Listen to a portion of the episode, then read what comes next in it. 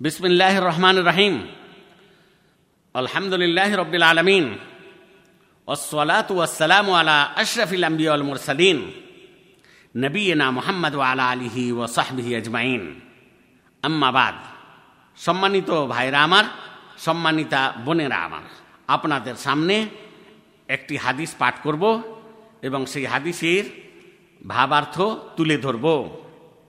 عن ابي هريره رضي الله عنه عن النبي صلى الله عليه وسلم قال من صام رمضان ايمانا واحتسابا غفر له ما تقدم من ذنبه ومن قام ليله القدر ايمانا واحتسابا غفر له ما تقدم من ذنبه صحيح الامام البخاري وصحيح مسلم واللفظ للبخاري সম্মানিত ভাইরা আমার সম্মানিতা বোনেরা আমার এই হাদিসটি বিখ্যাত সাহাবি আবু হরেরা রদি আল্লাহ তালা আনহ থেকে বর্ণিত তিনি বলেন আল্লাহ রাসুল সাল্লাহ আলিহসাল্লাম বলেছেন, যে ব্যক্তি ইমানের সহিত এবং পুণ্য লাভের আশায় রমজান মাসের রোজা রাখবে, সে ব্যক্তির অতীতের সমস্ত পাপ ক্ষমা করে দেওয়া হবে।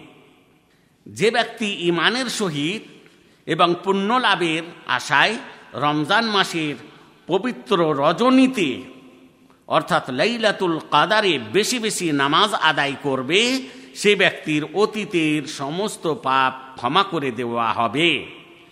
এই হাদিসটি শাহি বোখারিতে দেখতে পারা যায়।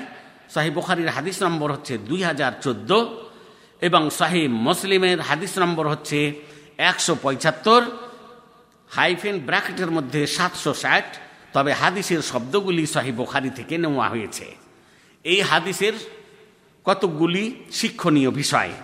এক নম্বর বিষয় হচ্ছে এই যে এই হাদিসটির দ্বারা এই বিষয়টি সাব্যস্ত হয় যে রমজান মাসের রোজা পালন করার সময় এবং পবিত্র রজনীতে, অর্থাৎ লাইলাতুল কাদারে বেশি বেশি নামাজ আদায় করার সময় অন্যান্য ইবাদত উপাসনার মতোই আল্লাহর জন্য এখলাস এবং একনিষ্ঠতা বজায় রাখা অপরিহার্য। এখলাস এবং একনিষ্ঠতা বজায় রাখা অপরিহার্য। দ্বিতীয় নম্বর বিষয় যেটি বুঝতে পারা যাচ্ছে, এই হাদিসটি রমজান মাসের রোজা পালন করা এবং পবিত্র রজনীতে লাইলাতুল কাদারে বেশি বেশি নামাজ আদায় করা মহা মর্যাদার কথা উল্লেখ করছে। এই হাদিসের মধ্যে এই বিষয়টি পাচ্ছি যে লাইলাতুল কাদরে এবং রমজান মাসের রাতে বেশি বেশি নামাজ পড়া এবং ইবাদত বন্দেই করা হচ্ছে মহামর্যাদার বিষয়।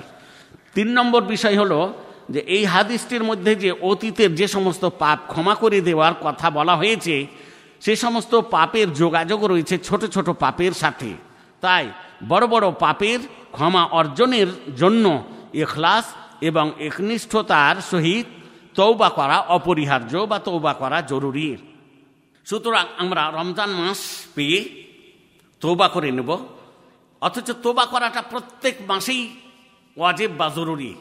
প্রত্যেক দিন তৌবা করা জরুরি বা ওয়াজেব বা ফরজ? কিন্তু রমজান মাসে রোজা রাখা এবং সমস্ত পাপ থেকে তৌবা করে নেওয়াটা আরোই জরুরি বিষয় হয়ে যায়।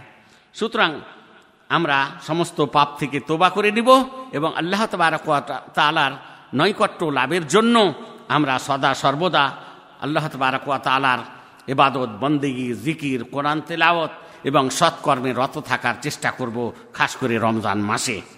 আসসালামু আলাইকুম ও রহমতুল্লাহি ওবরাকাত